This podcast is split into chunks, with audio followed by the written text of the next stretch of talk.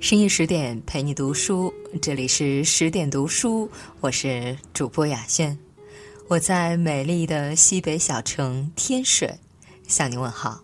今天要跟各位分享的文章是《白鹿原》，田小娥这样的女人才能过得好这一生。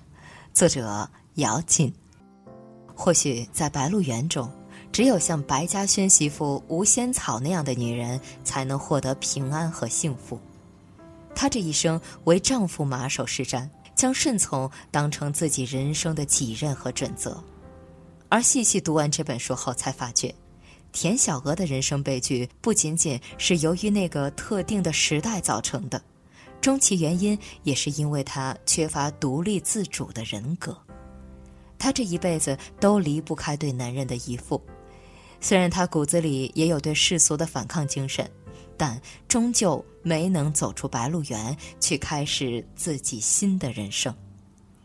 正如村上春树所说的：“我相信，所谓的命运，不过是一个人的生理、心理、情感、性格等因素造成的一个人的行动结果。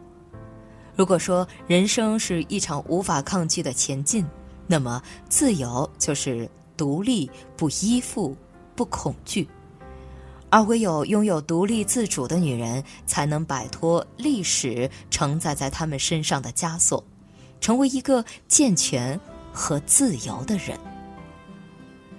在陈忠实笔下，田小娥是一个悲情人物，生的痛苦，活的痛苦，死的痛苦，是她一辈子的写照。她所受的委屈和伤害，在一场控诉中。得到了淋漓尽致的体现。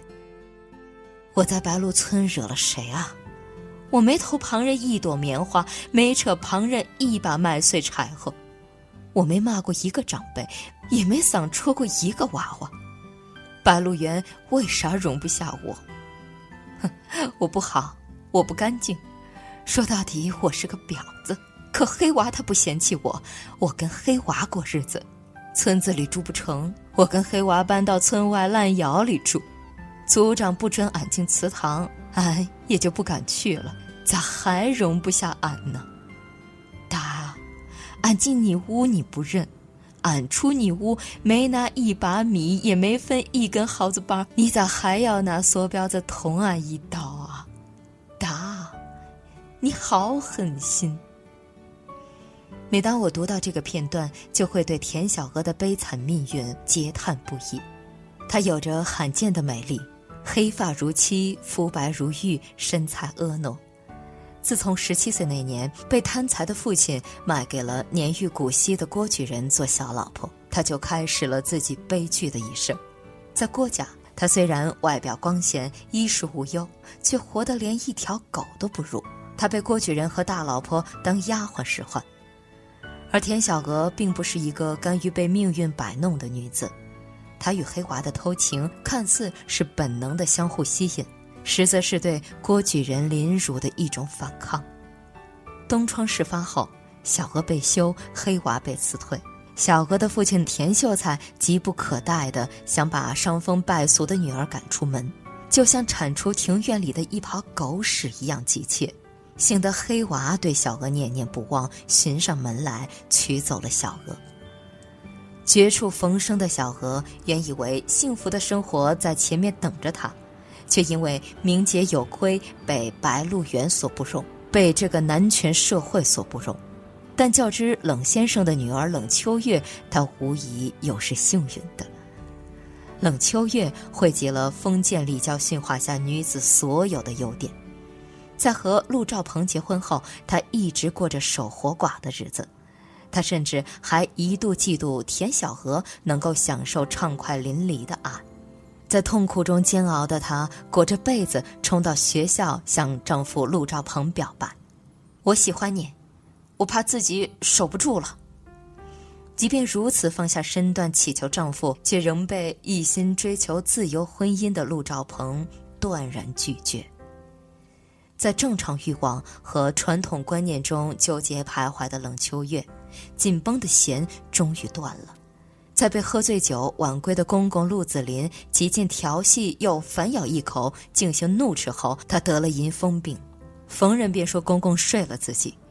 而他的父亲冷先生为了自己和亲家的颜面，竟狠心让女儿成了哑巴，连亲家陆子霖都惊讶，只有冷大哥才敢下这样重的药底子。最后，这个如花似玉的女子不再喊叫，也不再吃饭，不久，在一个冬至交酒的夜晚，悲催死去。细观《白鹿原》中冷秋月、田小娥、小翠等女性的人生悲剧，其实也是中国两千多年来女性命运的缩影。在男权社会里，大多数女性只有遵从三从四德，才能得以生存下去。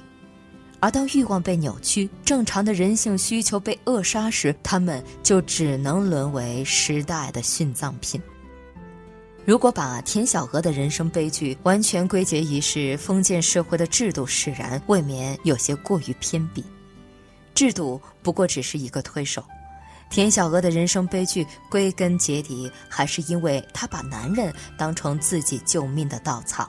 她这一生中有过四个男人，在每一段感情中，她总是习惯的去依靠男人。在郭举人家时，迫于郭举人的淫威，他只能被动的悄悄反抗和报复。风搅雪失败后，黑娃被迫逃离白鹿原。当小娥得知黑娃要走时，脱口而出的第一句话就是：“你走了，我咋办啊？你走到哪儿，我跟到哪儿。你不带我走，我就跳井。”黑娃走后，因为要救黑娃。田小娥只好委身于陆子霖，以自己的身体作为利益的交换，让自己得以生存下去，又再一次沦为被玩弄的工具。在陆子霖的挑唆下，为了报复族长白嘉轩，他主动勾引了族长的儿子白孝文。一介书生白孝文本来就对小娥心存好感，一来二回之下，他们成了一对相互依存的苦命鸳鸯。白孝文变卖了自己的家产，在破窑洞里和田小娥过起了悠哉乐哉、及时行乐的日子。可当小娥扫了瓦瓮，又扫了瓷盆，把塞在窑壁壁洞里包裹过鸦片的乳黄色油纸刮了再刮，既扫不出一星米面，也捏捻不出一颗烟泡的时候，白孝文也走了。那个曾让白孝文无数次享受过人生快乐的火炕，已没有一丝魅力可言。田小娥错就错在她不该一次又一次的把男人当成自己人生的依附。在电视剧里，和他非常投缘的白灵曾两次劝他去城里，白灵告诉他，那里没有祠堂，也没有人对你说三道四。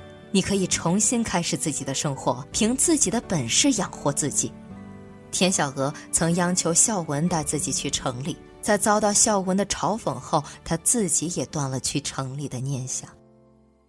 看到过这样一段话：其实人生与电影不同，人生辛苦多了。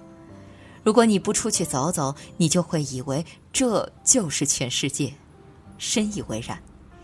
田小娥虽然看起来比其他女人要大胆，她敢在利用她的陆子霖头上撒尿，敢于突破传统与伦理，但她骨子里却始终没有突破自身的局限，所以终其一生，她都没能走出白鹿原。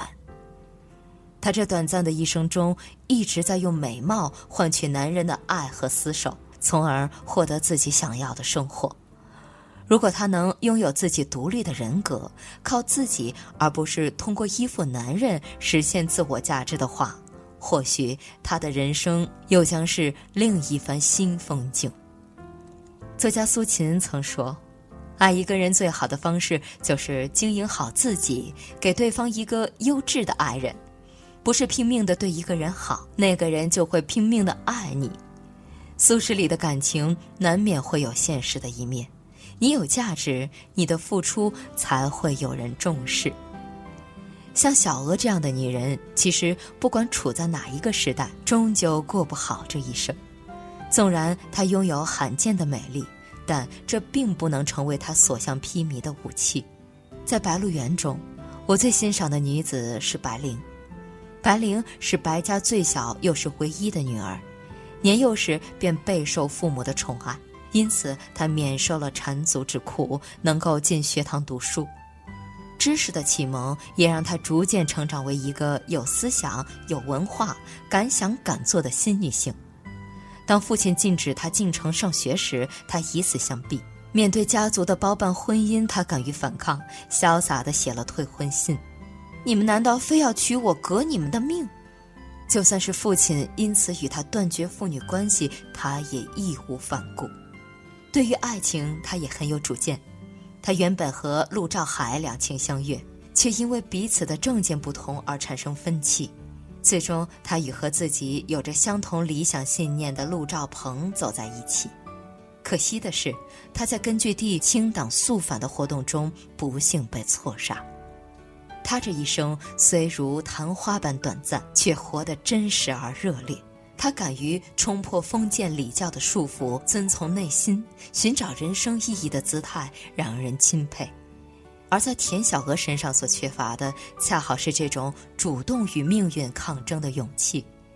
他虽然具备反抗精神，但他的这种反抗并不彻底。很喜欢这样一段话：当你不再期待任何人，不再要求任何人。把外界发生的一切都当作不断向内探索的能量和养料时，内心就有了自由和丰富。期待和要求是痛苦的魔咒，放下就有了自由。作为女人，一定要让自己有过好日子的能力，不牵绊，不依附，不将就。这样的你定然动人，没有谁能成为你今生的避风港。你自己才是自己最后的庇护所。独立也许很累，但是不独立更累。愿你能拥有自己独立的人格，一个人也能活成一支队伍，无所畏惧。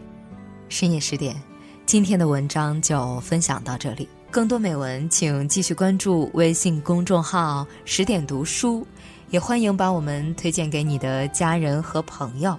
让我们一起在阅读里遇见更好的自己。我是主播雅轩，我们晚安。